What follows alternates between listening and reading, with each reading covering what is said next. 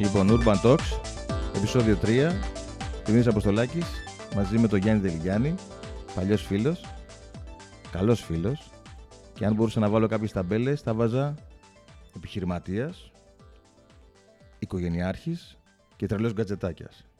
Σίγουρα θα υπάρχουν και άλλες ταμπέλες, αλλά σίγουρα δεν θέλω να τις βάλω τώρα, δεν θέλω να σε περιορίσω σε κάτι. Το γκατζετάκια το λένε και τα παιδιά μου και τα νύψια μου, όποτε ρωτάνε. Τι είναι ο θείος σου, γκατζετάκιας. Γκατζετάκιας.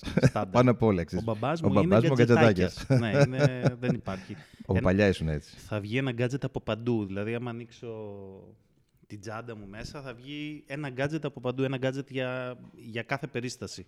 Θυμάμαι ότι όποτε βγαίναμε έξω μαζί και ήσουν στην παρέα, ήμασταν μαζί στην παρέα μάλλον. Οι άλλοι δεν μας μιλάγανε μετά από ένα σημείο και μετά. Μετά από 15-20 λεπτά δεν μας μιλάγανε. Μιλάγανε μόνοι μας. Δεν μπορούσαν να παρακολουθήσουν. Αυτό συμβαίνει. Πάω Πάσχα. Και ξεκινάω να μιλάω με ξάδερφο και αρχίζουν γύρω-γύρω και λένε τι GBGB, δεν καταλαβαίνουμε τι λέτε, τίποτα. Ψινιέκο, κόψα να πολύ. Και σε κάποια φάση μένουμε έτσι μόνοι. Αλλά... Φοβερό. Για πες μας τώρα, τι κάνεις αυτόν τον καιρό. Άνοιξες μεγάλο θέμα. Τι κάνω, ό,τι έκανα πάντα. 24 χρόνια πίσω από ένα ταμείο περιπτέρου που μ' αρέσει, γιατί λένε βρες μια δουλειά που να σ' αρέσει και δεν έχεις δουλέψει μέρα ζωή σου. Αυτό για μένα ισχύει. Εμένα μ' αρέσει. Εγώ φεύγω κάθε μεσημέρι να πάω στη δουλειά και μ' αρέσει αυτό που κάνω. Περιμένω να πάω. Πώς να πας. Ναι, να πάω να έρθω στο επαφή με τον κόσμο. Είσαι από τους λίγους, νομίζω, μια στατιστική που είχε βγει για ένα 20% των ανθρώπων χαίρεται με τη δουλειά που κάνει. Εμένα μ' αρέσει. Είσαι μέσα σε αυτό το μικρό ποσοστό. Ναι. Εγώ δηλαδή, όταν κινδύνεψε να γίνει κάτι και να χάσω τη δουλειά μου, είχα στεναχωρηθεί πάρα πολύ γιατί μου αρέσει η δουλειά που κάνω. Νομίζω ότι και να την έχανες κάτι τέτοιο θα κάνεις παραπλήσιο. Καλά, κάτι τέτοιο θα κάνει. Δεν το συζητώ, θα την έβρισκα την άκρη. Εν τω μεταξύ, ξέρεις, ο περίπτερας είναι και ο κοινωνικός άνθρωπος της πόλης μας. Δεν με λες και πολύ κοινωνικό. Πώς σε λέω κοινωνικό. Εντάξει, δηλαδή. Άμα βγούμε μαζί έξω στον Κολονό, θα μιλήσεις σε 2.500 ανθρώπους. Άλλο αυτό, ναι. Αλλά στη δουλειά μου, για να σου μιλήσω, πρέπει να έχω όρεξη. Και αν δεν έχω όρεξη, είναι περίπτερο. Θέλω να έρθεις να σε εξυπηρετήσω, να φύγεις, να έρθει ο επόμενος, να συνεχίσουμε. Ναι, λόγω δουλειάς. Ναι, λόγω της δουλειάς. Τώρα έξω, ναι, είμαι πολύ κοινωνικός. Ναι. Είναι άλλο πράγμα αυτό. Και γκατζετάκες, όπως είπες, και άνθρωποι της τεχνολογίας πολύ. Και... Όποιος έρθει και δει το περίπτερό σου, σίγουρα θα απ' έξω θα ψάχνει να βρει την ονομασία Star Trek Enterprise. Αλλά... Έχεις ακούσει τα καινούρια project, καινούρια τώρα δηλαδή, που ξεκινάνε και κάνουν τα smart homes. Εγώ αυτό το πράγμα το έχω εφαρμόσει στο περίπτερο εδώ και 3 χρόνια. Που σημαίνει ότι έχω βάλει ένα hub, έχω βάλει ασύρματες παγίδες, έχω βάλει διαφορετικό ήχο όταν ανοίγει το ένα ψυγείο, διαφορετικό ήχο όταν ανοίγει το άλλο, διαφορετικό ήχο όταν πλησιάζει κάποιος από πίσω μου να πάει να πάρει πατατάκια. Οπότε αυτομάτως το μάτι ξέρει σε ποια κάμερα θα κοιτάξει με το που ακούει το συγκεκριμένο ήχο.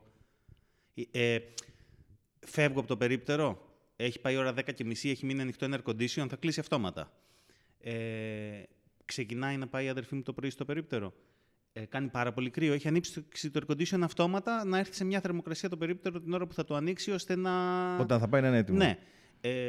Περνάει κάποια συγκεκριμένη θερμοκρασία ο εσωτερικός χώρος. Κλείνει το air condition και ούτω καθεξής. Οι παράμετροι είναι άπειροι. Εδώ φαίνεται πόσο αγαπάς τη δουλειά που κάνεις.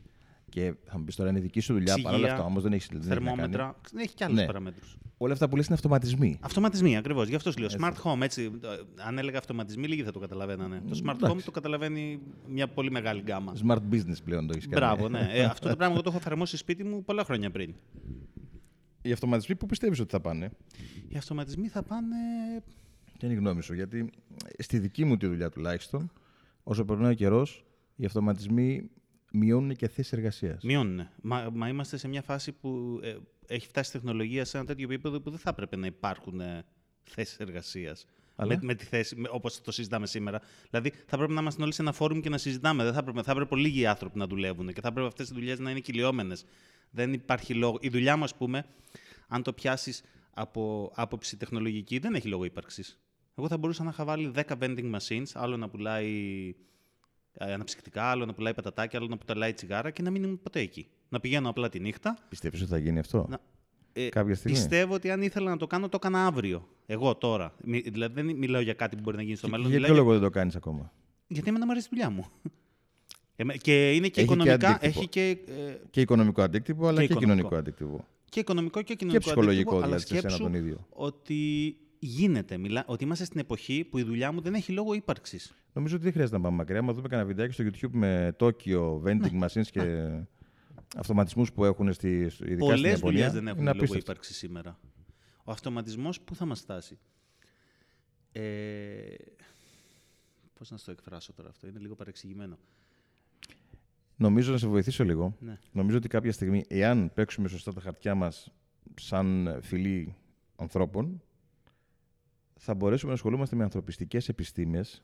Αυτό που σου είπα πριν, να είμαστε όλοι σε ένα φόρουμ. Και όλες τις βαριές δουλειές ναι. και τις αγκαροδουλειές να τις κάνουν ναι. τα υπολογιστές και τα ρομπότ. Ακριβώς. Και οι αυτοματισμοί γενικότερα να ασχοληθούν με αυτό. Αλλά όταν βάλεις μέσα το χρήμα, ναι. όλα αλλάζουν μετά. Ακριβώς. Εκεί ήθελα να καταλήξω ναι. ότι για να γίνει κάτι τέτοιο θα πρέπει να αλλάξει η οικονομική δομή. Ναι.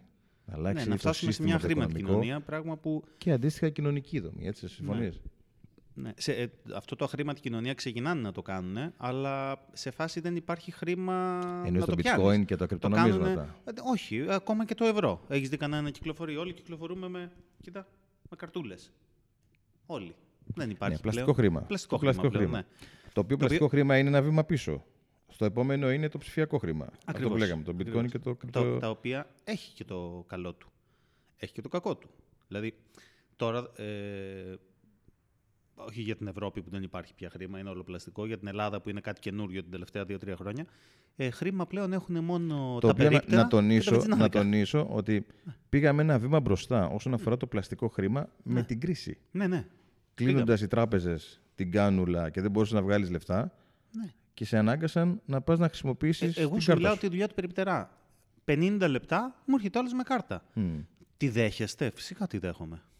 Μα πώς? Λέω εντάξει, είναι στη δικιά μου φιλοσοφία ότι αν δεν είχα POS θα σε έχανα και από πελάτη. Ναι, πολύ καλά μιλάτε, ας πούμε. Μπορείς να μην έχεις POS? Μπορώ. Τα περίπτερα έχουν εξαιρεθεί από το POS γιατί το κέρδος που έχουν στα τσιγάρα είναι πάρα πολύ μικρό και ξανεμίζεται με τη χρήση κάρτας. Οπότε έχουμε εξαιρεθεί από αυτόν τον κανόνα και τώρα μάλιστα θα θεσπίσουν ένα καινούριο πλαίσιο το οποίο θα λέει ότι η αγορά καπνικών προϊόντων με πλαστικό χρήμα, με χρήση POS, επιβαρύνεται με ένα χι ποσό και το ανακοινώνεις. Επιπλέον. Ναι, το ανακοινώνεις στον πελάτη και ο πελάτης αν το δεχτεί σου δίνει την κάρτα του και ψωνίζει. Αν δεν το δεχτεί, πάει να ψωνίσει από κάπου αλλού που δεν θα βρει, γιατί όλοι θα το κάνουν μόλις εσπιστεί, θα το κάνουν όλοι αυτομάτως. Η γνώμη σου ποια είναι για το καινούριο, το ψηφιακό το νόμισμα? Καινούριο για μας, γιατί ουσιαστικά το bitcoin έχει βγει από το 2009, έτσι. Ναι. Αλλά αν θεωρήσουμε ότι υπήρχε μια περίοδος χάριτος μέχρι να μπουν λίγο σε κοινωνικά αυτά τα καινούρια νομίσματα, θα λέγαμε ότι από το 11-12 και μετά αρχίζαν και μπαίνανε. Ναι, δεν είμαι τόσο διαβασμένος για το κρυπτονόμισμα και έχω φίλους οι οποίοι κάνουν mining, έχουν νοικιάσει υπόγεια και κάνουν εξόριξη κτλ. Ναι, δεν είμαι τόσο διαβασμένος, αλλά βλέποντας νομίζω ότι είναι κάτι που. Το μέλλον. Που εκεί οδηγούμαστε. Ναι. Ακριβώς αυτό. Εντάξει, αφού δεν έχεις κάποια ιδιαίτερη άποψη, δεν θέλω να μιλήσουμε γι' αυτό. Είναι, δηλαδή... Το μόνο σίγουρο είναι το μέλλον. Ναι, δεν το συζητώ. Γενικώς η τεχνολογία είναι αυτή που θα. Άμα σου λέγανε πριν 5 χρόνια ότι θα παραγγέλνεις τα σουβλάκια από το κινητό, θα γέλαγες. Τώρα. Ναι. Ανοίγουν όλοι ένα κινητό. E-food, box, Scrooge, 40 εφαρμογές, να μην κάνουμε και διαφήμιση. Και κανείς δεν παίρνει τηλέφωνο να πει ναι, γεια σας, φέρτε μου 2 σουβλάκια. Δεν είναι και αυτό όμως λίγο. Δεν θέλω να πω άσχημο, αλλά λίγο υπερβολικό ότι έχουμε γεμίσει εφαρμογές που μπορείς να παραγγέλνεις φαγητό. Και όχι εφαρμογές οι οποίες να είναι χρήσιμες. Θα σου πω, δεν είναι υπερβολικό, είναι βολικό. Δηλαδή, να έχεις 15.000 εφαρμογές. Δεν θέλει ο άλλος να πάρει τηλέφωνο, ναι. δεν θέλει ο άλλος να τα πει και να τα φέρουν λάθος, δεν θέλει να έρθει. Είναι κακό από την άποψη της κοινωνικοποίησης, ότι δεν κοινωνικοποιείσαι πια. Ότι θα μου πεις, έπρεπε να πάρω τηλέφωνο να παραγγείλω σουβλάκια για να κοινωνικοποιηθώ. Ναι, έστω και αυτό. Αλλά απ' την άλλη είναι ένα βήμα μπροστά γιατί, όπως το πες, λιγότερες θέσεις εργασίας, λιγότερη απασχόληση, λιγότερα λάθη. Όλα υπέρ του καταναλωτή. Βέβαια, απ' την άλλη, από την επιχειρηματική άποψη, επειδή έχω φίλους που είναι στο χώρο της εστίασης, εντάξει, είναι τρελό το ποσοστό που ζητάνε. Είναι συνέτεροι σε όλα τα μαγαζιά της Αθήνας με ένα ποσοστό, θα πω πάνω από 10%, δεν θα πω πόσο. Είσαι συνέτερος σε όλα τα μαγαζιά της Αθήνας αυτόματα. Γιατί άμα λειτουργεί αυτό σαν γέτο, μεταξύ, άμα δεν είσαι μέσα. Ναι. Δεν διαφημίζεσαι, δεν μπορείς να κάνεις παραγγελίες κτλ. Παρ' όλα αυτά, όμως, αυτό που θέλω να πω είναι το εξής, ότι έχουμε αυτή τη μανία όταν βγαίνει κάτι καινούριο, πέφτουμε με τα μούτρα όλοι. Δηλαδή, αυτό εννοώ ότι έχουμε βγάλει 500.000 εφαρμογές για το ίδιο πράγμα και στο τέλος ξέρουμε πολύ καλά ότι θα μείνουν 3, 4, 5. Ναι, μα μην ξεχνάς, είχαμε πριν λίγο καιρό delivery, είχαμε click delivery, είχαμε για αυτό που είπαμε. Ναι. Το e-food έμεινε, τώρα κάνανε πάλι ένα 3-4 εφαρμογές, δεν ξέρουμε ποια θα μείνει πάλι, αλλά για να χτυπήσουν το μονοπόλιο ουσιαστικά. Για να πάρουν ένα μερίδιο από την πίτα. Ναι, η οποία είναι μεγάλη. Στο είπα, είσαι συνέτερος σε όλα τα μαγαζιά της Αθήνας με ένα ποσοστό πάνω από 10%. Μόνο στα κέρδη. Μόνο στο τζίρο, όχι στα κέρδη. 10% επί του τζίρου, έτσι. Δεν υπάρχει αυτό πουθενά. Είναι στα όρια της εξωκέρδειας. Γι' αυτό και θα μείνουν λίγοι. Ακριβώς. Που θα μπορέσουν να κρατηθούν. Αυτοματισμοί. Για τους αυτοματισμούς που μου πες πριν, επειδή κουβέντα είναι καγκουρό και πηδάει. Αυτοματισμοί. Πώς το έχω παρομοιάσει εγώ στο μυαλό μου. Είναι σαν να σου έχω δώσει την καλύτερη κάμερα που τραβάει 8K βίντεο, 3D, ό,τι θέλεις, και να σου έχω δώσει και 3 οσκαρικούς ηθοποιούς και να μην έχει σενάριο. Τι θα γράψεις? Βιντεοκασέτα των 80's. Περιεχόμενο μηδέν. Ναι. Το ίδιο πράγμα είναι ο αυτοματισμός. Ο αυτοματισμός δεν έχει να κάνει με τις συσκευές, έχει να κάνει με το σενάριο. Δηλαδή, έχεις αυτόματες παγίδες, έχεις αυτόματα ραντάρ, έχεις κάμερες, έχεις smoke detectors, έχεις. Αν δεν έχεις σενάριο, να μπορείς αυτά να τα βάλεις να λειτουργήσουν μεταξύ τους, να σκεφτείς τι θα το κάνω. Πώς θα το χρησιμοποιήσεις. Ναι, πώς θα το χρησιμοποιήσω. Ναι. Σου πω εγώ το σενάριο που έχει το κουδούνι μου. Χτυπάει όλο το κουδούνι έξω από την πόρτα. Πρόσεξε, μην τα λες όλα και. Ναι. Πες αυτά που πρέπει να πεις. Ναι, χτυπάει το κουδούνι έξω από την πόρτα, λοιπόν. Αρχίζουν να χτυπάνε 4 ηχεία μέσα στο σπίτι για να ακούσεις όπου και να είσαι το κουδούνι. 4 ηχεία μέσα στο σπίτι. Ναι, ναι. 4 ηχεία. Υπάρχει κάποιος κοφάλαλος μέσα στο σπίτι. Όχι, όχι. Google Home Mini και το καθεξής. Χτυπάνε λοιπόν αυτά. Δεν ακούς. Γιατί δεν ακούς? Γιατί φοράς ακουστικά και παίζεις PlayStation. Αναβοσβήνουν και φώτα μέσα στο σπίτι. Οπότε έχεις το οπτικό ερέθισμα πλέον. Βλέπεις. Σίγουρα δεν υπάρχει κάποιος με πρόβλημα ακοής. Όχι, σίγουρα. Μπορεί να είμαι μόνος μου στο σπίτι το πρωί και να έρθει ο ταχυδρόμος. Και εγώ να φοράω ακουστικά εκείνη την ώρα και να παίζω κάτι. Δεν θα ακούσω το κουδούνι, αλλά θα δω τα φώτα που αναβοσβήνουν. Θα δω το κανάλι στην τηλεόραση που ξαφνικά θα σβήσει αυτό που βλέπω και θα μου δείχνει τι γίνεται έξω από την πόρτα. Τα αυτό... φώτα βαράνε σε κάποιο μπάλα δίσκο ή.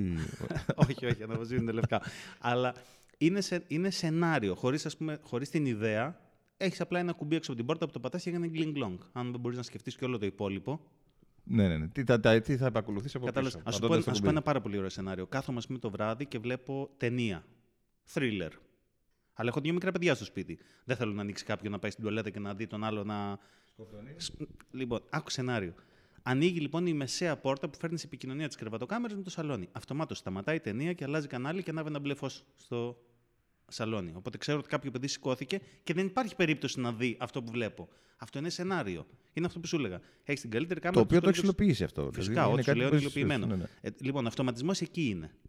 Μπορεί να έχεις όλα τα εργαλεία. Αν δεν έχεις την ιδέα πώς να υλοποιήσεις ένα κατάλληλο σενάριο, είναι σαν να μην έχεις τίποτα. Δηλαδή, σε ένα φίλο μου που το έκανε αυτοματισμούς, είναι στον γκαράζ του στο υπόγειο και του χτυπάνε το κουδούνι στον 4ο και να βοσβήνει λάμπα στο υπόγειο. Ξέρει ότι κάποιος είναι έξω και του χτυπάει το κουδούνι. Αυτό δεν θα γινόταν χωρίς αυτοματισμό. Πάρα πολύ εύκολα όπως γίνεται σήμερα. Παλιά θα ήθελε τρελή καλωδίωση. Ναι. Θα μπορούσε να γίνει μια καλωδίωση. Παρ' όλα αυτά, αυτό που λες τώρα ισχύει. Ναι. Μπορείς να βάλεις αυτοματισμούς, να χτυπάνε, να ανοίγουν φώτα. Πάρα πολύ εύκολα, πάρα πολύ φτηνά. Εγώ, ας πούμε, πλησιάζω στο σπίτι μου μια κρύα μέρα και 2 χιλιόμετρα πριν φτάσω έχω ανοίξει όλο το air condition. Με το που πάω σπίτι είναι ήδη ζεστό. Δεν μπαίνω μέσα και λέω πω, άντε, ή το καλοκαίρι το αντίστοιχο. Ή έχω ένα κουμπί στην πόρτα με φεύγοντας, το χτυπάω 2 φορές και κλείνουν όλα. Κλείνουν air condition, κλείνουν φώτα, κλείνουν τα πάντα μέσα στο σπίτι. Εγώ απλά χτυπάω 2 φορές το κουμπί, κλείνω την πόρτα και φεύγω. Αυτοματισμός. Και τα παιδιά σου μεγαλώνουν σε ένα τέτοιο σπίτι. Και μαθαίνουν έτσι. Τα παιδιά μου δεν.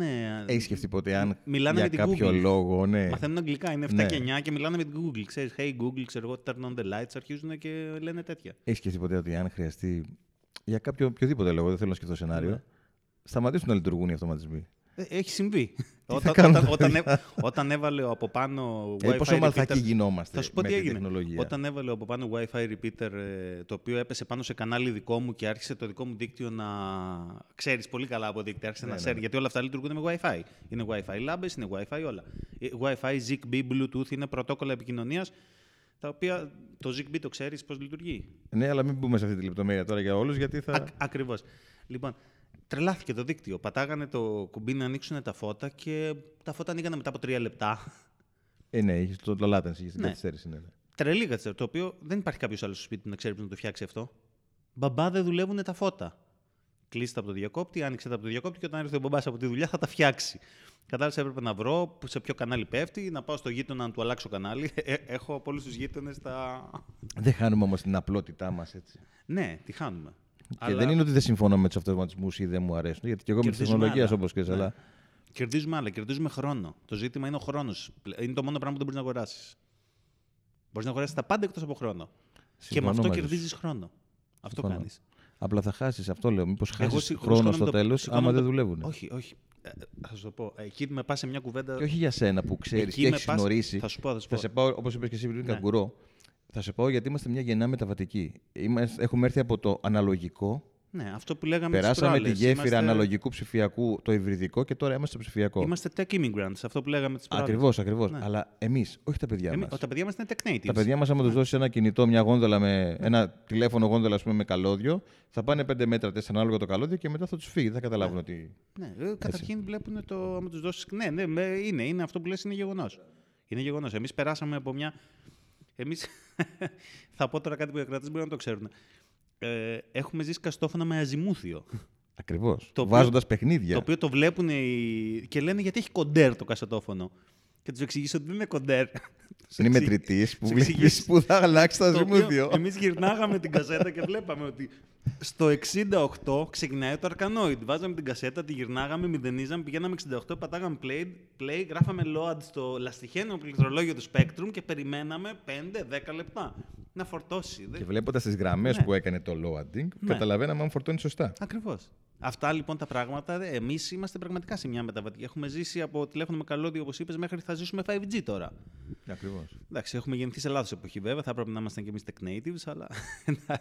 Για μένα μιλάω. Όχι, δεν συμφωνώ. Γιατί τα παιδιά που έχουν γεννηθεί την εποχή, την ψηφιακή εποχή, πλέον, δηλαδή, υποθέτω από το 2000 και μετά. Και δεν έχουν ζήσει σχεδόν τίποτα αναλογικό. Ναι, τίποτα. Έχουν χάσει μια αγνότητα που είχε το αναλογικό. Ναι, μένεις σε σένα τώρα και σε μένα, ή σε ένα παιδί τέλος πάντων που δεν το καταλαβαίνει. Του φαίνεται αυτό λίγο ρομαντικό, ίσως και ανούσιο. Παρ' όλα αυτά όμως, αυτή η αναλογικότητα, αυτή η αγνότητα που είχε, σε ανάγκαζε να σκεφτείς πώς θα κερδίσεις χρόνο, γιατί δεν είχες τους αυτοματισμούς, δεν είχες την ψηφιακή ευκολία. Ναι, ο αυτοματισμός πάντως σε κάνει να κερδίζεις χρόνο εκ των πραγμάτων. Δηλαδή, εγώ ας με σκόνω το πρωί, λέω μια καλημέρα στην Google, μου ανάβει τα φώτα, μου ανάβει τη μουσική, μου ανοίγει την καφετιέρα. Δηλαδή, μέχρι να πάω στην τουαλέτα και να βγω, έχω τον καφέ μου έτοιμο και μετά έχω όλο το χρόνο να κάνω ό,τι μου αρέσει. Να διαβάσω την εφημερίδα μου, να παίξω με τα παιδιά μου, ό,τι θέλω. Μου δίνεις ωραία πάσα, γιατί ξέρεις τι θέλω να σε ρωτήσω το εξής. Γνωρίζεις και αν γνωρίζεις πόσο πολύ από την ιδιωτικότητά σου και από το προσωπικά σου και από την ασφάλεια. Ναι. Δίνεις στην εκάστοτε Google, Apple. Ναι, τα πάντα. Τα πάντα. Άμα μπεις και διαβάσεις τα license agreement, θα τρομάξεις. Όχι άστο τα license agreement. Εσύ σαν Γιάννης. Ναι. Γιατί ουσιαστικά μέσα από το σπίτι σου, ας πούμε, το περιπτερό από την επιχείρησή σου ή από το αυτοκίνητό σου και από το κινητό σου, δίνεις ιδιωτικά στοιχεία. Δεν δίνεις μόνο το στίγμα σου, δίνεις τι τρως. Καταρχήν η Google ξέρει πάντα που είμαι. Ακριβώς. Το θέμα όμως είναι το εξής. Έχω συμφωνήσει και ξέρει που είναι. Έχεις συμφωνήσει ακριβώς, αλλά γνωρίζεις ότι δηλαδή, πόσα δίνεις και πόσα δεν δίνεις. Υπάρχει πολλοί κόσμος που μπορεί να μην το ξέρει. Βρίσκεται μέσα στο Google Maps και λέγεται χρονολόγιο. Ναι, και σου δίνει και report πλέον κάθε μήνα. Ακριβώς. Παλιά είναι μόνο μια φορά το χρόνο. Mm-hmm. Το οποίο ξέρει ανά πάσα στιγμή που είσαι, που πήγες, πόσο έκανες, με τι πήγες. Καινούργια πράγματα που είδες. Καινούργιες πόλεις που συνάντησες. Πήγες με τα μάξι, πήγες με το μηχανάκι, πήγες με τα πόδια. Ευχαριστούμε που φύγατε από τη Φυσαρμόνικα. Ανεβάστε τις φωτογραφίες να βοηθήσετε και άλλους επισκέπτες αυτού του μέρους. Το οποίο εγώ το βρίσκω καλό. Κάποιος άλλος μπορεί να το βρει ότι ξέρουν συνέχεια που είμαι. Εγώ θα σου πω για τον εαυτό μου. Και δεν είμαι ο Σκομπάρ. Δεν με ενοχλεί να ξέρει η Google που είμαι. Δεν έκανα κάποια παράνομη δραστηριότητα. Ούτε πιστεύω ότι. Τη δίνεις. Άκου να δεις. Ας πω ένα πολύ ωραίο. Όταν κάτι σου προσφέρεται δωρεάν, το προϊόν είσαι εσύ. Συμφωνώ απόλυτα. Κατάλαβες. Κατά πόσο θέλεις να είσαι προϊόν. Είναι δωρεάν.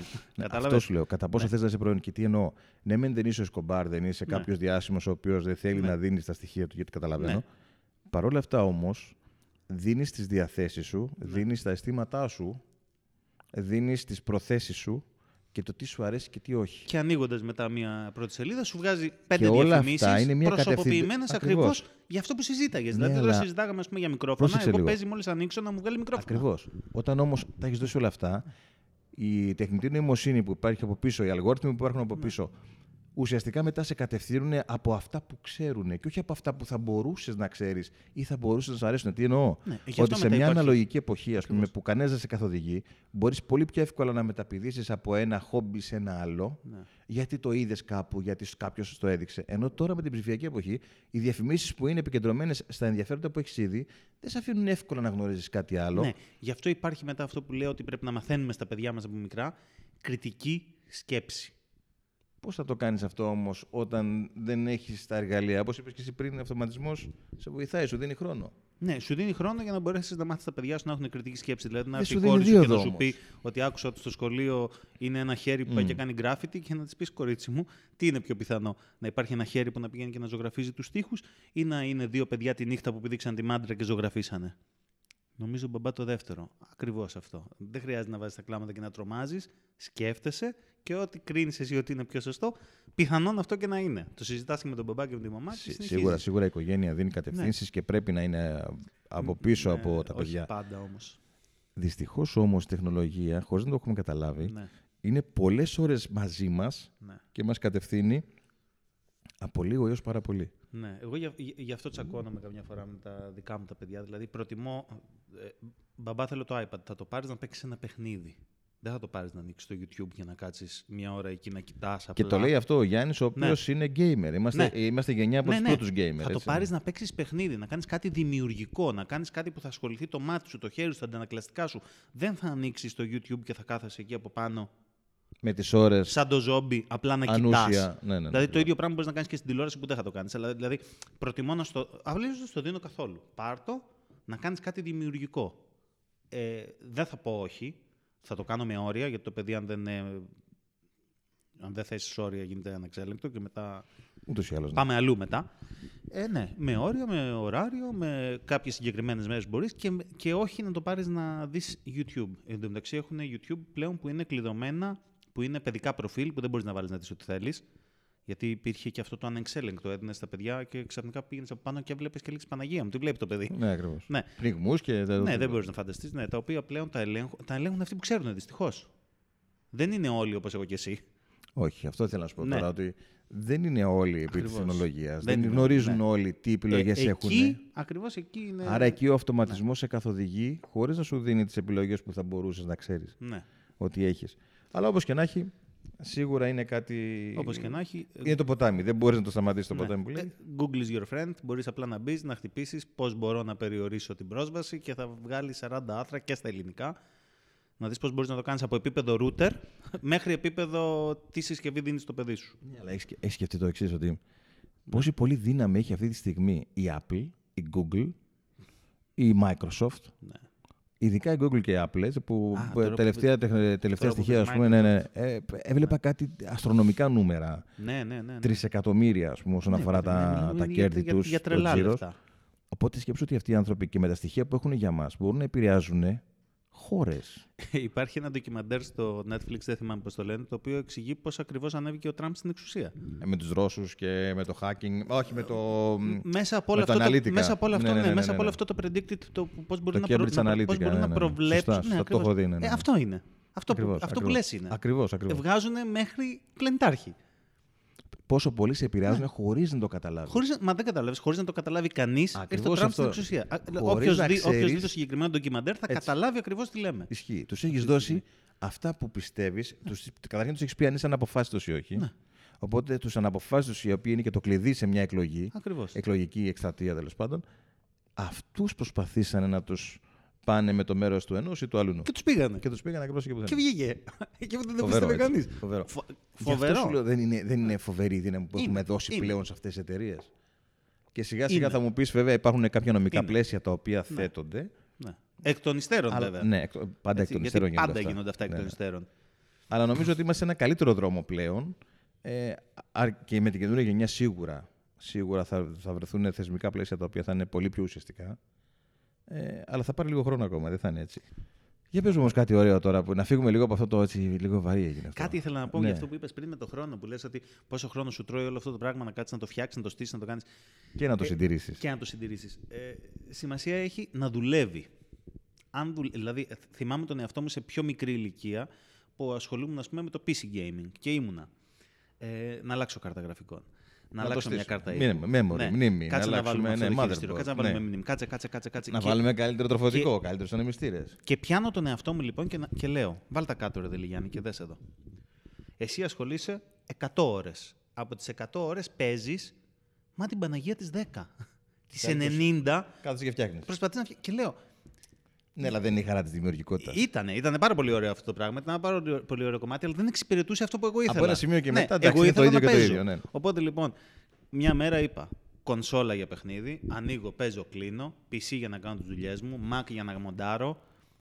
Και σταμάτησα να είμαι εργάτης, γιατί η εργατοώρα έχει κόστος. Βέβαια. Δηλαδή, και όχι μόνο κόστος, έχει και άλλες μετά υποχρεώσεις. Παντρεύοντας, γίνοντας. Άρα λοιπόν, μιλάμε πάλι ότι στο μόνο που δεν μπορείς να αγοράσεις είναι ο χρόνος. Οπότε τι κάνεις, ορίζεις το κάθε πράγμα να κάνει τη δικιά του δουλειά και ξεμπερδεύεις. Ακριβώς. Δηλαδή, εδώ δεν έχω κάνει format ποτέ. Όχι, δεν ξέρω πώς γίνεται. Να πούμε ότι κουνάς ένα iPhone τώρα. Ναι. Λοιπόν, δεν έχω κάνει format ποτέ. Δεν έχω ασχοληθεί ποτέ. Στους ανθρώπους που αγαπώ και μου λένε τι να πάρω, λέω πάρω αυτό εδώ πέρα και αν πάθει ποτέ κάτι, πες μου. Εκεί, σε φίλους μου και κύκλο, ας πούμε, αν δεν κάνουν μία φορά το εξάμηνο φορμάτ ή... σε Android. Ναι. Ή όχι, μπήκα εκεί και κόλλησα αυτό. Γιατί μου στέλνεις μηνύματα, δεν στα στέλνω εγώ, κάτι έχει πάθει το κινητό μου. Δηλαδή τα ακούω και γελάω, να ξέρεις. Η αλήθεια είναι ότι η Apple έχει ένα πλεονέκτημα όσον αφορά το κομμάτι. Εντάξει, εκεί θα μιλήσουμε για κλειστά. Ναι, γιατί είναι πιο κλειστό το σύστημά της. Για κλειστή αρχιτεκτονική και ανοιχτή, ναι. Αλλά θέλω να καταλήξω στο θέμα χρόνος πάλι. Κατάλαβες. Δηλαδή, σου γλιτώνει χρόνο. Αν η εργατοώρα σου, εσύ για σένα, σαν αποστολάκης, την κοστολογήσεις στα 20 ευρώ την ώρα και ασχοληθείς μέσα σε ένα χρόνο 20 ώρες. Δεν είναι σαν να έχεις δώσει 4 εκατοστάρικα παραπάνω. Σωστά. Πολύ σωστά. Δώσ' τα κατευθείαν, πάρ' το και μην ξανασχοληθείς ποτέ. Δυστυχώς όμως λίγοι το σκέφτονται έτσι, γιατί τα 4 εκατοστάρικα που λες δεν τα δίνεις. Θα σου πω ένα άλλο πράγμα. Εγώ πήρα το τελευταίο μου iMac το πήρα το 2011. Μισό. Να πούμε το εξής. Να μάθουν και όσοι ακούνε ότι εγώ παραμένω πισάς, να το πούμε έτσι, για τον μιλουμένη. Δεν έχει να κάνει. Ναι. Δεν ασχολήθηκα ποτέ εμπεριστατωμένα με το Mac. Ναι. Θα είσαι μόνος σου. Αυτό μου είπες. Ναι. Θα είσαι μόνος σου. Εσύ από PC μεταπήδησες σε Mac και δεν ξαναγύρισες πίσω ποτέ. Ποτέ. Ήσυχα στο κεφάλι. Και αυτό θέλω να μου πεις την εμπειρία σου. Θα σου πω ποια είναι η εμπειρία μου. Τι μου λέγανε λοιπόν εμένα το 2011. Καταρχήν ο φίλος μου Αποστολάκης που είναι πισάς μου είπε: θα πας, είναι ένα κλειστό σύστημα έτσι, αλλά θα είσαι μόνος σου. Τότε. Ναι, θα είσαι μόνος σου. Εγώ ξέρεις ότι δεν φοβάμαι να διαβάσω. Είμαι στο διάβασμα πάνω, θα διαβάσω, θα βρω ό,τι έχω, θα το βρω και θα το λύσω και θα το φτιάξω. Έδωσα λοιπόν τότε, το 2011, σχεδόν 3.000 ευρώ. Όλοι μου λέγανε πόσα λεφτά για να πάρεις... Και πήρες ένα iMac. Πήρα ένα iMac 27 με 8 GB μνήμη, με όλα full. Το οποίο δεν μπορούσε να το πάρει ο καθένας βέβαια, έτσι. Ήταν ακριβό. Ήταν ακριβό, ναι, πρόσεξε να δεις όμως. Εγώ μέσα σε μια δεκαετία, από το 2010 μέχρι το 2020... το συγκεκριμένο iMac δεν κάνει ποτέ shutdown, κάνει πάντα sleep. Πάω στην πάνω δεξιά γωνία τον κέρσορα και μπαίνει σε sleep. Δεν έχει κάνει ποτέ shutdown, ούτε σε update. Ενώ δεν έχει κλείσει το μηχάνημα. Από μόνο του. Εσύ δηλαδή. Να το κλείσω και να το ανοίξω μετά από 2 μέρες. Ποτέ. Είναι μονίμως σε sleep. Μονίμως. Δεν σου λείπει αυτό, γιατί εμείς με τα Windows δεν έχουμε τέτοιο πρόβλημα. Ακόμα τα κάνουμε shutdown συνέχεια. Δεν τα κάνω. Δεν έχει κάνει ποτέ shutdown, είναι μονίμως σε sleep. Δεν έχω ασχοληθεί ποτέ. Οι αντίστοιχες blue screen των Windows λέγονται kernel panic στα Mac. Σωστά.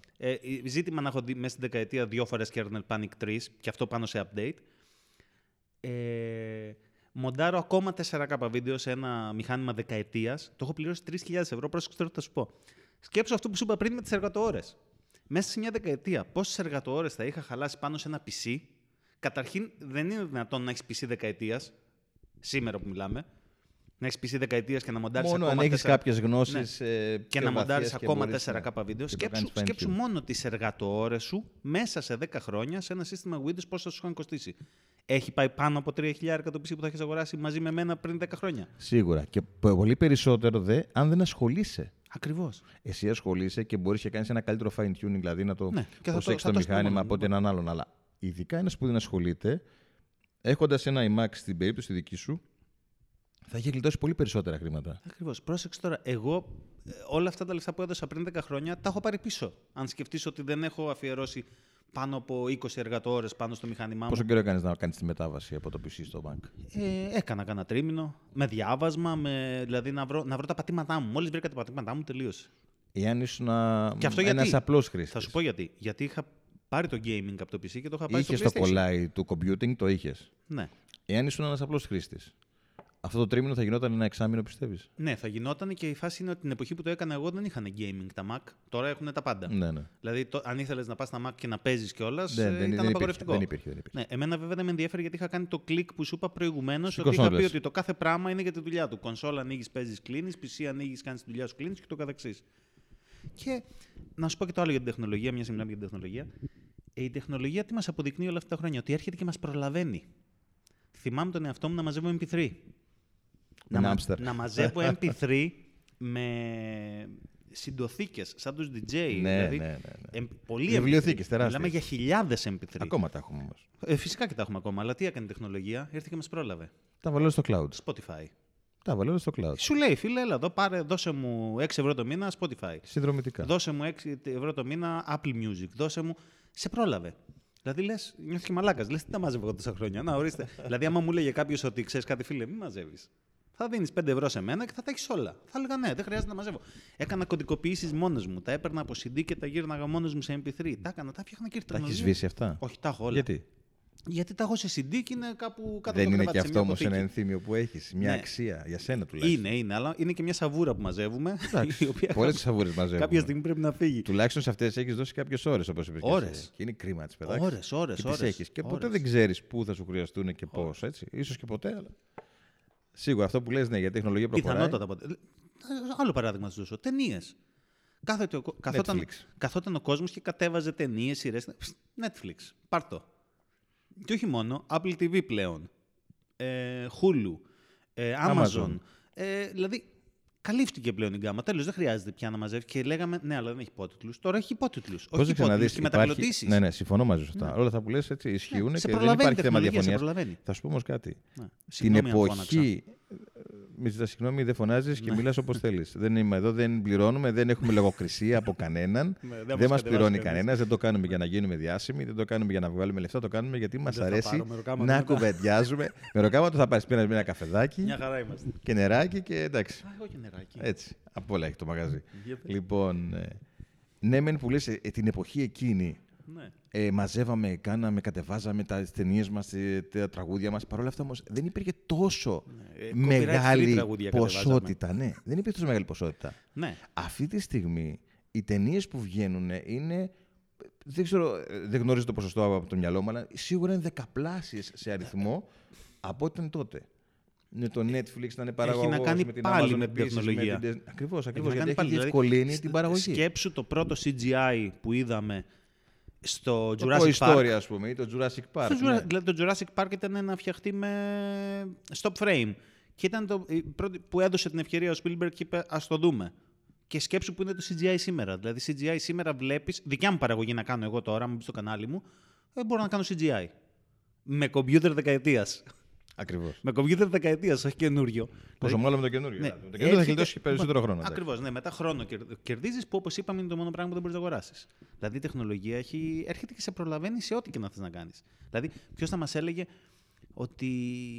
Τι να σου πω, παλεύαμε να κάνουμε πλάνα σταθερά με την κάμερα δεμένη από σκοινιά κτλ. Και βλέπεις τώρα έχουμε γκίμπαλ μέχρι και για το κινητό. Ακριβώς. Πώς το λένε στα ελληνικά το γκίμπαλ? Γκίμπαλ καταλαβαίνουμε. Εντάξει, είναι σταθεροποιητής εικόνας. Ο οποίος είναι αναλογικός. Μηχανικός, μάλλον. Gimbal για την GoPro, gimbal για το κινητό, gimbal στο drone, gimbal για την SLR, gimbal παντού. Δηλαδή. Τα οποία είναι προσιτά, δεν είναι απλά γιατί υπήρχαν και παλιά. Ναι, όχι, ήταν πολύ ακριβά και ήταν για στούντιο.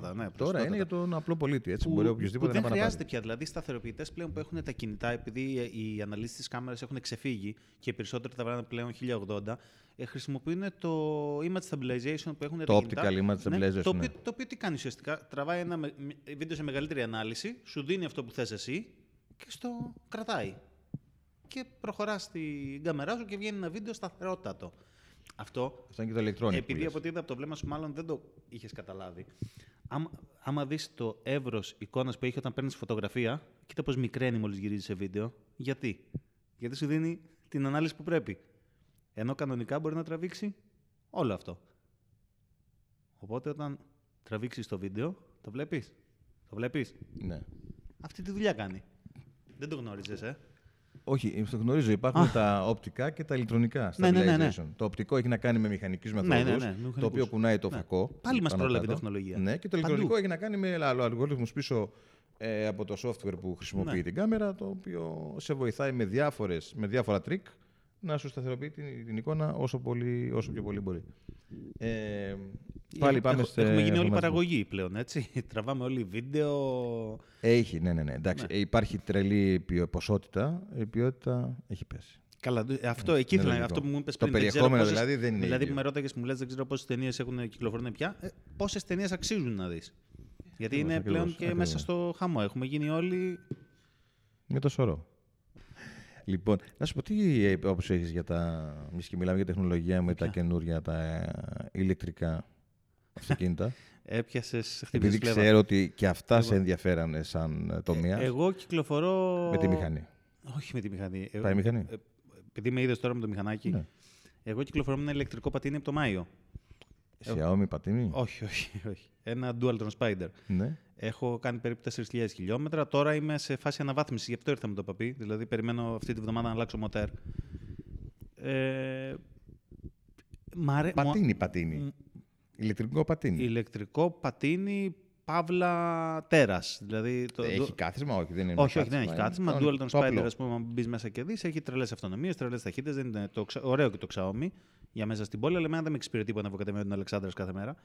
Και σε εξυπηρετεί αυτό. Πάρα πολύ. Δεν είναι επικίνδυνο. Με τους δρόμους τους δικούς μας ειδικά. Όσο επικίνδυνο είναι και να οδηγάς ένα μηχανάκι. Είναι το ίδιο. Ναι. Το μηχανάκι έχει μια μεγαλύτερη ρόδα, έχει ένα καλύτερο φρένο. Γι' αυτό και σε ένα πατίνι που έχει μια μικρότερη ρόδα, από φρένα δεν θα πω γιατί έχει εφάμιλα φρένα, πρέπει απλά να έχεις το νου σου περισσότερο. Αλλά κάνεις μια διαδρομή 5 χιλιόμετρων. Και τη ευχαριστιέσαι. Εγώ, ας πούμε, το βλέπω και σαν. Τι εννοείς ευχαριστιέσαι? Ευχαριστιέμαι, ρε παιδί μου. Θέλω να πάω στη δουλειά μου και θα ευχαριστηθώ την διαδρομή που θα κάνω με το πατίνι μου να φύγω από τη. Νιώθεις πιο ελεύθερος. Ναι. Έχεις μεγαλύτερο έλεγχο. Είσαι όρθιος, είσαι τόσο από τον δρόμο. 10 πόντους έδειξα. Ναι. Για κάποιον που δεν είναι. Μόνο μας ακούνε πλέον. Ναι. Ακόμα. Και είναι μετακίνηση παύλα διασκέδαση. Τώρα, για το θέμα οικολογίας, θα σου πει ο άλλος ότι ρεύμα καίει, άρα έχει ρήπους. Από κάπου το παίρνεις το ρεύμα. Ναι. Έχει ρήπους. Πολύ λιγότερους. Δεν θα διαφωνήσω. Έχει πολύ λιγότερους και μιλάμε για ρήπους οι οποίοι δημιουργούνται εκτός αστικού ιστού. Και όχι μόνο αυτό. Δηλαδή, κάποια στιγμή θα μπορούν να δημιουργούνται και από εναλλακτικές μορφές ενέργειας στο μεγαλύτερο ποσοστό τους. Όταν ανοίξουν λίγο τα μυαλά μας παραπάνω. Περιβαλλοντικά είναι πολύ καλύτερο το σύστημα. Ναι, όχι, γιατί το έχω ακούσει και αυτό. Ότι είμαι οικολογικός, δεν είσαι. Γιατί δεν είσαι 100%. Ναι, δημιουργώ ρήπους, αλλά εκτός αστικού ιστού. Δεν τις δημιουργώ δίπλα στη μούρη σου. Ναι, αλλά ο κόσμος δεν έγινε σε μια μέρα, έτσι. Ακριβώς. Και μιλάμε για μια κατανάλωση 1 ευρώ τα 1.000 χιλιόμετρα.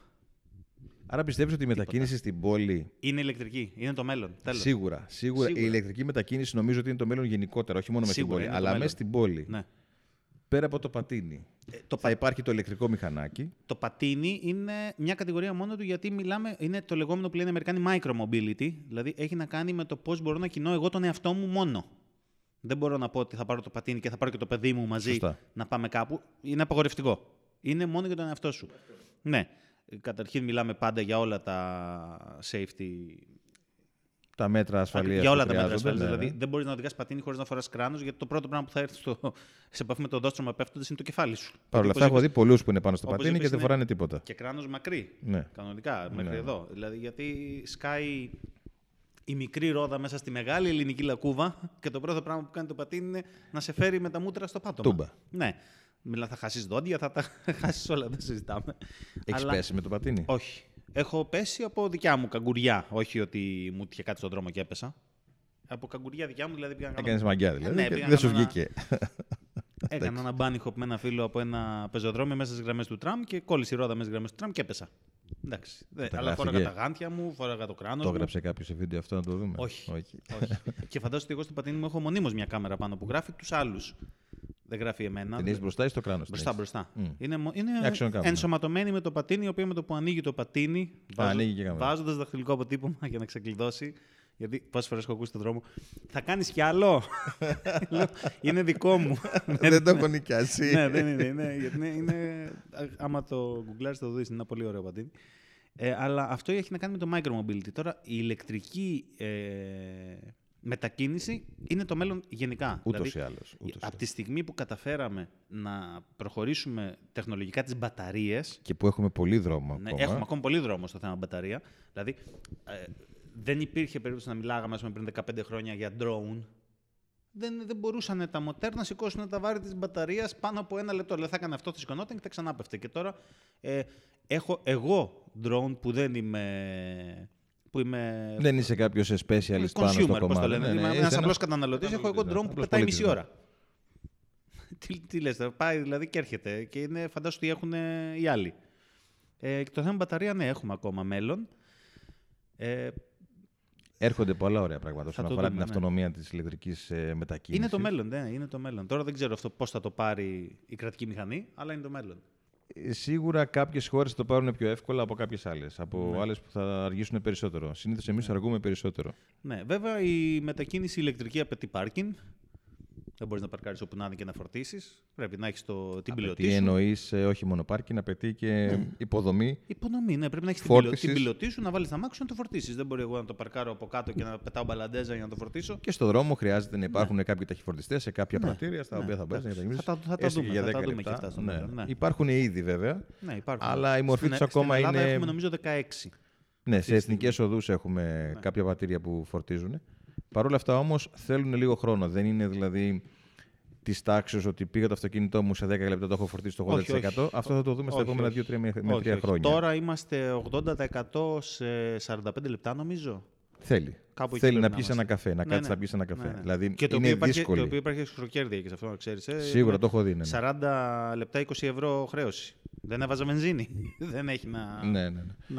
Και δεν βολεύει και σε όλες τις οδούς. Δεν υπάρχουν παντού. Οπότε... Και, αν και οι αυτονομίες έχουν γίνει τρελές πλέον. Δηλαδή το καινούριο το Τέσλα, και δεν μιλάω για το Τέσλα που δεν μπορεί να το πάρει. Μην πάμε για το Τέσλα που είναι μόνο Αμερική. Όχι, δεν μιλάμε για Τέσλα που πρέπει για να το πάρεις να δώσεις βρακή. Και να περιμένεις κιόλας πάρα πολύ. Μιλάμε για τα Τέσλα που κυκλοφορούν αυτή τη στιγμή σε πολύ λογικές τιμές, 27.000 ευρώ. Έχουν αυτονομίες πλέον πέραν των 600 χιλιόμετρων.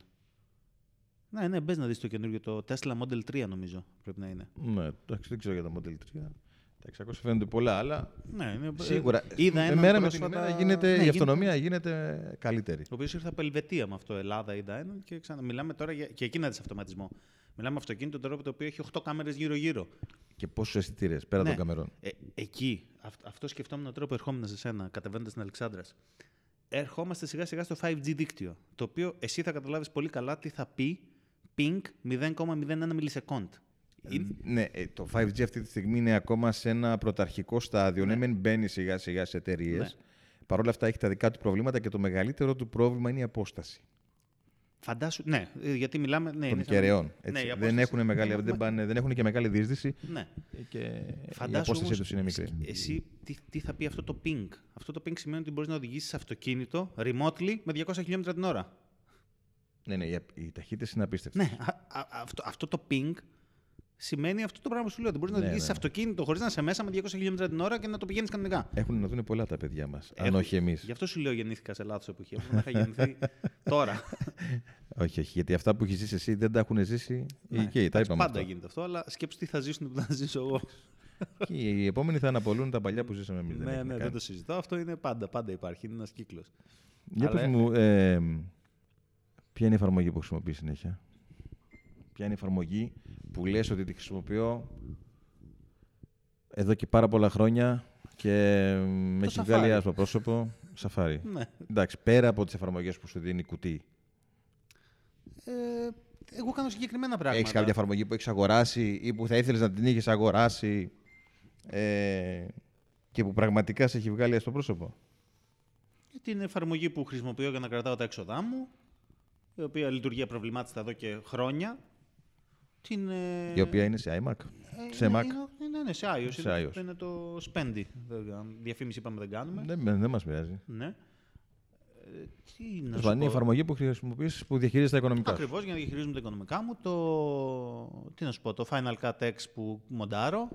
μοντάζ βίντεο, ναι. Το οποίο λειτουργία προβλημάτισε. Δηλαδή, ακόμα και κάποια στιγμή, άμα κρασάριδα, θα πω: «Ωχ, έχασα το μοντάζ μου», γιατί το Mac κρατάει κάθε ένα λεπτό backup από μόνο του. Λέγεται το time machine, το ξέρεις. Ναι, ναι. Δεν ανησυχώ για τίποτα. Δηλαδή, ό,τι και να γίνει, ξέρω ότι η δουλειά μου θα είναι εκεί. Θα βρεις ένα λίγο παλιότερο. Ναι, η δουλειά μου θα είναι εκεί, δεν θα χρειαστεί να την ξανακάνω. Ναι, η δουλειά μου θα είναι εκεί κατευθείαν, θα είναι ένα λεπτό πίσω. Δεν θα χρειαστεί να ξανακάνω κάτι. Και γενικά, δηλαδή, πιστεύω ότι δεν θα άλλαζα το iOS και το macOS με τίποτα. Παρόλο που είναι κλειστά. Πρόσεξε να δεις. Ναι, εδώ όμως να πούμε το εξής. Γιατί... ότι αυτό που κάνει η Apple προσπαθεί να το κάνει και σε μεγάλο βαθμό το καταφέρνει και η Samsung. Ναι. Και τι είναι αυτό, και όχι μόνο η Samsung και η Microsoft και άλλες μεγάλες εταιρείες. Ναι. Και τι είναι αυτό, σε βάζει στο δικό της σύμπαν. Οικοσύστημα. Το οποίο, ακριβώς, στο δικό της οικοσύστημα, όπως είπες πολύ σωστά. Ναι. Το οποίο δεν μπορείς να φύγεις μετά εύκολα. Ναι. Γιατί έχει χτίσει πάνω σε αυτό το οικοσύστημα, έχει χτίσει μέσα σε αυτό το οικοσύστημα όλες τις ανάγκες. Ακριβώς. Οπότε για να φύγεις και να πας ένα άλλο, ο κόπος και ο χρόνος και το κόστος προφανώς θα είναι μεγάλο. Σήμερα δεν υπάρχουν εργαλεία κόπο, βέβαια τα οποία μπορούν να σου γυρίσουν όλο το οικοσύστημα, να σε πάνε από μια μεριά στην άλλη. Το θέμα είναι αν αξίζει τον κόπο. Δηλαδή έχει θυσίες το κλειστό σύστημα. Δεν έχει να κάνει. Δηλαδή, πώς να το καταλάβεις. Σε κατευθύνει σε πράγματα τα οποία ίσως εσύ να ήθελες να κάνεις λίγο διαφορετικά. Ναι, δηλαδή ας πούμε, δεν έχεις σε ένα iPhone αν ανοίξεις την κάμερα, έχεις ένα κουμπί να πάρεις μια φωτογραφία. Σε ένα Highway P30 Pro, αν ανοίξεις την κάμερα, έχεις επιλογή μέχρι και για το τελευταίο διάφραγμα, μέχρι και ό,τι μπορείς να φανταστείς. Έχεις μεγαλύτερη ελευθερία. Ναι, έχεις μεγαλύτερη ελευθερία. Αυτό που, μιας και μιλάμε για την Apple, να σου δώσω να καταλάβεις, αυτό που πουλάει η Apple δεν είναι το προϊόν σαν προϊόν. Είναι η εμπειρία χρήσης που είναι χτισμένη γύρω από αυτό το προϊόν. Σωστά, το user experience που λένε και οι Αμερικανοί. Ακριβώς, το user experience. Και το customer satisfaction της Apple είναι πάρα πολύ ψηλό. Ξεπερνάει το 95%. Γιατί είναι κλειστό σύστημα και δεν έχει προβλήματα. Φαντάζομαι, ας πούμε, ότι εν έτη 2020 η Apple δεν έχει δώσει ακόμα το API του NFC. Έχουν NFC όλα τα τηλέφωνα και τα ρολόγια. Αλλά έχουν μόνο για να το χρησιμοποιεί. Μεταξύ τους. Ναι, μόνο για να το χρησιμοποιεί η Apple. Δεν το έχουν δώσει το API σε τρίτο κατασκευαστή να μπορείς να φτιάξει. Να μου κάνει εμένα το iPhone κλειδί για τις NFC κλειδαριές που έχω σπίτι μου, να το περνάω τάκ και να ανοίγω. Όχι. Όταν θα κρίνει ότι αυτό θα μπορεί να λειτουργεί προβλημάτιστα πάνω στο λειτουργικό της, χωρίς να επηρεάζει το user experience. Ακριβώς. Θα το δώσει με τις δικές της προδιαγραφές. Ακριβώς. Τότε θα το δώσει. Έχω παρομοιάσει την αγορά από το App Store και από το Google Play. Στο Google Play είναι σαν να αγοράζεις από ένα μανάβικο μια εφαρμογή. Δηλαδή, σαν να πρέπει να πάρεις την ντομάτα, να τη ζουλήξεις, να τη μυρίσεις, να δεις σου κάνει, ξέρω, να τη βάλεις σακούλα, να την πάρεις. Στο App Store είναι σαν να αγοράζεις από ένα πολυκατάστημα. Πας, βλέπεις το γυαλιστερό πράγμα στο ράφι, το παίρνεις, το πληρώνεις και πας σπίτι σου και τελείωσες. Τροποποιημένο το προϊόν μου ακούγεται. Ναι, έτσι. Γεννητικά τροποποιημένο. Έτσι ακριβώς. Αλλά είναι ακριβώς. Είναι στην εντέλεια όλα. Ακριβώς όπως το θέλει η Apple να στα δώσει. Ενώ από την άλλη μεριά έχεις να κάνεις. Καλά, εντάξει, είναι και κατακαιρματισμένο το λειτουργικό. Σε αυτό η Google φταίει, η οποία κοιτάει τώρα πώς να το μαζέψει σιγά-σιγά. Γιατί εντάξει, μιλάμε για ότι προσπαθείς εσύ, σαν developer, να γράψεις μια εφαρμογή η οποία πρέπει να τρέχει σε όσο το δυνατόν περισσότερες συσκευές. Αυτό ξέρεις εσύ πολύ καλά ότι γίνεται σε virtual machine μόνο. Άρα δεν μπορούμε να χρησιμοποιούμε τις full δυνατότητες της ναυαρχίδας κινητού που έχεις, γιατί πρέπει η εφαρμογή να τρέξει σε άλλα κινητά. Εντάξει, αυτά τώρα υπάρχουν διάφορα layer software τα οποία προσπαθούν να εξομοιώσουν όσο μπορούν καλύτερα για να μην υπάρχουν προβλήματα. Πλέον. Ναι, πλέον. Κατάλαβες τι λέμε. Θέλω να σου πω ότι μέρα με την ημέρα η αλήθεια είναι ότι όλα γίνονται καλύτερα σε αυτό το κομμάτι. Και η Google γίνεται καλύτερη και η Apple γίνεται καλύτερη και η Microsoft. Μην ξεχνάς τη Microsoft, τα Windows της Microsoft. Από πού να ξεκινήσω και πού να τελειώσω. Ναι, δεν ξέρω, θες να το ανοίξουμε αυτό το θέμα. Όχι, αλλά αυτό που θέλω να πω έτσι πολύ γρήγορα είναι ότι τα Windows 10 αυτή τη στιγμή δεν έχουν καμία σχέση με τα Windows τα 95, ας πούμε. Ναι. Έτσι. Ενώ η Apple, το macOS, ήταν κάπως έτσι πάντα. Πολύ παλιότερα. Κάπως έτσι πάντα. Παλιότερα, ναι. Σχεδόν πάντα. Ναι, κάπως έτσι ήταν πάντα, ναι. Δηλαδή, εγώ αυτός που έμαθα όταν γύρισα από Windows σε macOS, ας πούμε, δηλαδή σταμάτησα να κοιτάω κατά αριστερά, έβλεπα πάνω δεξιά. Ναι. Γινόντουσαν όλα και λέω, ρε φίλε, τα βάλαν ανάποδα. Και μετά, κάνοντας την έρευνά μου, βλέπω ότι οι άλλοι τα είχαν βάλει ανάποδα.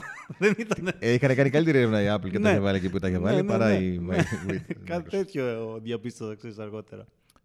Τι σχέση έχεις με τα social media? Με τα social media έχω. Έχεις καταρχήν σχέση που την ελέγχεις? Έχω ακριβώς. Δηλαδή, η άποψή μου είναι ότι είναι. Άμα με ρώτηγες ποιες εφαρμογές είναι τοξικές μέσα στο κινητό, θα σου έλεγα Instagram, Facebook. Τις θεωρώ πολύ τοξικές εφαρμογές. Όχι για μένα. θεωρώ τοξικές εφαρμογές για κάποιον που δεν έχει τον έλεγχο. Δηλαδή, που περνάς στις 8 και 20 και τον βλέπεις εδώ να προσπαθεί να ανοίξει μια τρύπα στην οθόνη το δάχτυλο που το κάνει προς τα πάνω. Και ξαναπερνάς στις 10 και 20 και τον βλέπεις και συνεχίζει και κάνει το ίδιο πράγμα. Αυτό είναι τοξικό. Αυτό τρώει τον χρόνο που, όπως είπαμε στην αρχή, δεν μπορείς να τον αγοράσεις. Σε κοιμίζει, έτσι. Σε υπνοτίζει. Ναι. Δεν είναι τυχαίο το γεγονός που πολλοί άνθρωποι πλέον. Το θεωρώ πολύ τοξικό. Ναι, πολλοί άνθρωποι πλέον κλείνουν τα notifications γενικότερα, πέρα του SMS που δεν μπορείς, από μία ώρα, από μία ώρα μέχρι μία άλλη ώρα, και όταν θέλουν να δουν, ας πούμε, τι έχει γίνει, ανοίγουν τα notifications. Ναι, ναι. Ή πάνε από εφαρμογή σε εφαρμογή. Αυτό εδώ πέρα που βλέπεις, το οποίο η Apple το ονομάζει. Κόλλησε μυαλό με αυτό το φεγγαράκι. Δεν έχει σημασία, τα notifications. Ναι, είναι. Αυτό λοιπόν το πράγμα, εγώ στο δικό μου κινητό μπαίνει αυτόματα από τις 11 η ώρα το βράδυ. Είναι μέχρι... σαν να το βάζεις στο αθόρυβο και να μην σου έρχονται. Αλλά ναι, τα notifications να ακριβώς. Το οποίο κλείνει από τις 11 η ώρα το βράδυ αυτόματα μέχρι τις 9 η ώρα το πρωί. Και ο μόνος που μπορεί να με καλέσει και να χτυπήσει το κινητό μου είναι οι αγαπημένες επαφές. Αν με καλέσεις εσύ που δεν σε έχω στις αγαπημένες επαφές. Ναι, πρόσεξε. Πρέπει αυτό να που σου είπα εγώ όμως. Δεύτερη φορά μέσα σε 3 λεπτά. Συμφωνώ. Για να φανεί ότι. Ναι. Αυτό υπήρχε, υπάρχει και θα και υπάρχει. Υπάρχει τάση που αυτή τη στιγμή το κάνει πολλοί κόσμος. Ναι, το οποίο όμως δεν το κάνει από 11 το βράδυ μέχρι 9 το πρωί. Το κάνει μέσα στην ημέρα. Γιατί έχει δει ότι πλέον δεν μπορεί να συγκεντρωθεί. Δεν μπορεί να κάνει μια δουλειά που θέλει να κάνει. Συνέχεια γκλινγκ. Και το θέμα είναι ότι βλέποντας ένα notification, βλέποντας μια ειδοποίηση, πας στην άλλη, απαντάς, κάνεις κοινό. Οπότε σου τρώει χρόνο. Και ξεφεύγεις. Δεν μπορείς να συγκεντρωθείς. Μια λέξη, τα θεωρώ πολύ τοξικά. Είναι. Όταν δεν τα ελέγχεις, όταν δεν τα ελέγχεις και δεν έχεις ένα πρόγραμμα. Και δυστυχώς οδηγούν και την κοινωνία, πώς να το πω, τα νεαρά άτομα πλέον στο να προσπαθούν να παρουσιάσουν μέσα από. Μια εφαρμογή όπως το Instagram, ας πούμε, κάτι που δεν είναι. Μη ρεαλιστικό. Ναι, κάτι που δεν είναι πραγματικό. Ναι, όλοι γελάνε, όλοι χαίρονται σε αυτό το Instagram. Μα τι στο διάλογο δεν το έχω καταλάβει. Ποτέ δεν υπάρχουν προβλήματα. Ακριβώς. Τώρα θα μου πεις, γιατί να βγάλω μια φωτογραφία στην οποία κλαίω στο Instagram. Ναι, μεν το καταλαβαίνω. Γιατί να βγάλω μια αλλά από την άλλη, όταν ένα παιδί σε μια περιοχή φτωχή, σε μια περιοχή η οποία είναι υποβαθμισμένη, στην οποία έχει προβλήματα, βιοποριστικά προβλήματα. Και έχει ένα κινητό, όσο μικρό και να είναι αυτό, και ανοίγει ένα Instagram και βλέπει συνέχεια ανθρώπους που γελάνε, που κάνουν μπάνια στις παραλίες, που πετάνε, κάνουν ταξίδια και περνάνε ωραία. Αυτό σου δημιουργεί ένα απίστευτο αρνητικό αίσθημα. Είτε λέγεται κατωτερότητας. Γι' αυτό σου λένε τοξικό. Ναι, αλλά σε ένα παιδί δεν μπορεί να το καταλάβει αυτό. Αυτό πρέπει να το διδάξεις, να τον εκπαιδεύσεις. Είναι αυτό που σου έλεγα πριν με την κόρη μου. Παίξε η οποία είναι πόσο χρονών? 9. Ναι. Παίξε ένα παιχνίδι. Μην δεις YouTube, μην δεις TikTok. Την ξέρεις TikTok? Δεν γίνεται να μην το ξέρω γιατί έχω 2 κορίτσια. Ορίστε, λοιπόν, μην θες να δεις. Δες 20 λεπτά και μετά κάτσε παίξε κάτι, αλλιώς το κόψω. Και ξέρεις ότι έχω πάρα πολλούς τρόπους να το κόψω. Από επίπεδο router, όπως είπαμε πριν, μέχρι ό,τι θέλεις. Γιατί δημιουργεί αυτό το πράγμα που λες. Δηλαδή, εμένα η κόρη μου προχθές μου λέει: μπορώ και εγώ να ανοίξω ένα κανάλι στο YouTube. Ναι, της λέω. Εσύ, μπαμπά, έχεις? Έχω, της λέω 2. Μου λέει από τώρα, της λέω 9 χρονών. Ναι, γιατί είναι και άλλα κοριτσάκια που έχουν. Βλέπεις, όλη αυτή η τάση δηλαδή. Όπως λέγαμε κι εμείς, οι συμμαθητές μου έχουν αυτό το παιχνίδι. Θέλω να το έχω κι εγώ. Ναι, το θέλω κι εγώ. Ή έχουν αυτά τα παπούτσια, τα θέλω κι εγώ. Ναι, εμείς είχαμε άλλα, είχαμε αυτά. Φοράνε σίξ. Εντάξει, και αυτός σου δημιουργούσαν κάποια στιγμή κάποια αισθήματα κατωτερότητας και. Καλή, γιατί άλλα να το έχουν κι εγώ. Έλλειψη, ναι, αλλά. Όχι στο βαθμό που είναι τώρα. Ναι, γι' αυτό σου λέω. Και η διασημότητα που σου δίνουν. Το TikTok, ας πούμε, όπως ανέφερες. Ναι. Το TikTok έχει κάνει διάσημους απίστευτους ανθρώπους οι οποίοι δεν έχουν καμία σχέση με τη διασημότητα. Δεν δίνουν κάτι το πολύτιμο προς τα έξω. Απλά χορεύει. Έχω δει κάτι ανθρώπους που χορεύουν, ας πούμε, που κάνουν διάφορους χορούς. Ναι. Και υπάρχει μια τάση τώρα να χορεύουν όλοι, να κάνουν αυτά τα TikTok. Ο καθένας θα τα. Ναι, παλιά είχαμε τα boomerang στο Instagram. Ναι. Λοιπόν. Ένα ενδιαφέρον θέμα. Που δεν ξέρω κατά πόσο έχεις ασχοληθεί και αν έχεις κάποια άποψη, είναι οι γενετικά τροποποιημένες τροφές. Αλλά όχι οι γενετικά τροποποιημένες τροφές με την κλασική έννοια Μοσάντο και θυμάμαι κάποιες άλλες που υπάρχουν, Μπάγκερ κτλ.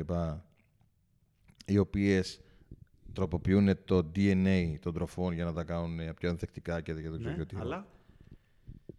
Αλλά τροποποιημένες τροφές με μια μέθοδο καινούρια, CRISPR λέγεται, αν την έχεις ακούσει, στην οποία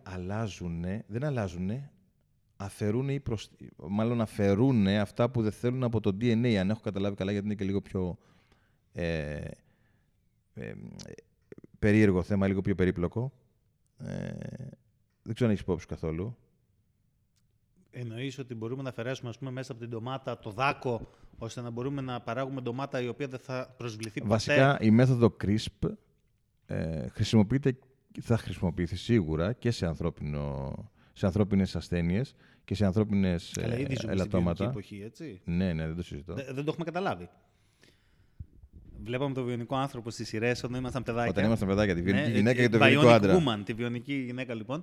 Και άμα κάτσεις και σκεφτείς, σήμερα ζούμε στην βιονική εποχή. Υπάρχουν άνθρωποι με προσθετικά μέλη, χέρια, πόδια, ακουστικά στα αυτιά. Δεν ακούνε. Τα οποία είναι πολύ πιο εξελιγμένα από ό,τι αυτά που. Αν τους τα βγάλεις, δεν ακούνε τίποτα. Μόλις τους τα βάλεις, γίνονται βιονικός άνθρωπος. Δηλαδή, άμα κάτσεις και το σκεφτείς, εγχειρήσεις λέιζερ στα μάτια.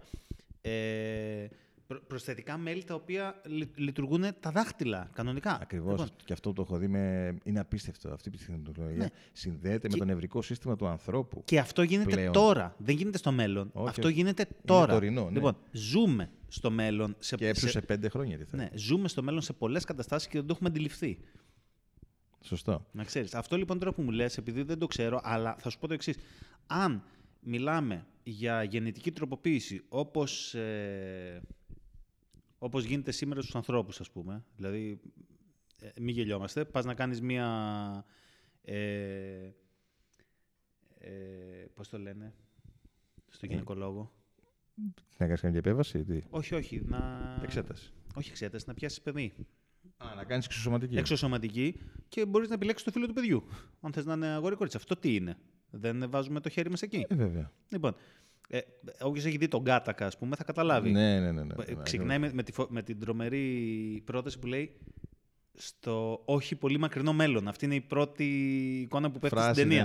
Ναι, στο όχι πολύ μακρινό μέλλον. Λοιπόν, αν μιλάμε για τέτοια γενετική τροποποίηση, ώστε να μπορούμε να έχουμε ελιές χωρίς δάκο, ώστε ο αγρότης. Ανθεκτικές στο δάκο. Ναι, ώστε ο αγρότης να μπορεί να έχει όλη του την παραγωγή, να έχουμε ντομάτες οι οποίες θα βγαίνουν. Δεν σου λέω να βγαίνουν όλες στρογγυλές, αλλά να βγαίνουν όλες υγιείς. Να μπορούμε δηλαδή της παραγωγής ένα 90% να το χρησιμοποιήσουμε.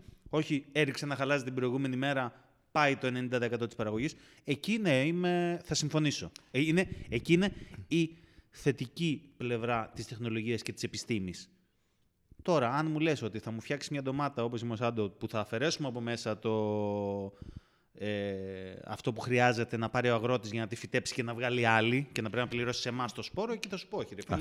Εκεί κάνεις εμπορευματοποιείς πλέον την τροφή. Αυτό έχει να κάνει πάντα με τις τροφές. Παρ' όλα αυτά όμως, σκέψου ότι όλες αυτές οι τεχνικές μπορούν να μεταφερθούν στον άνθρωπο και θα μεταφερθούν κάποια στιγμή. Γιατί, παράδειγμα, με τη μέθοδο CRISPR. Εμείς θα το μάθουμε βέβαια 15 χρόνια μετά. Ήδη έχουν ξεκινήσει να κάνουν διάφορα πειράματα σε ανθρώπους και.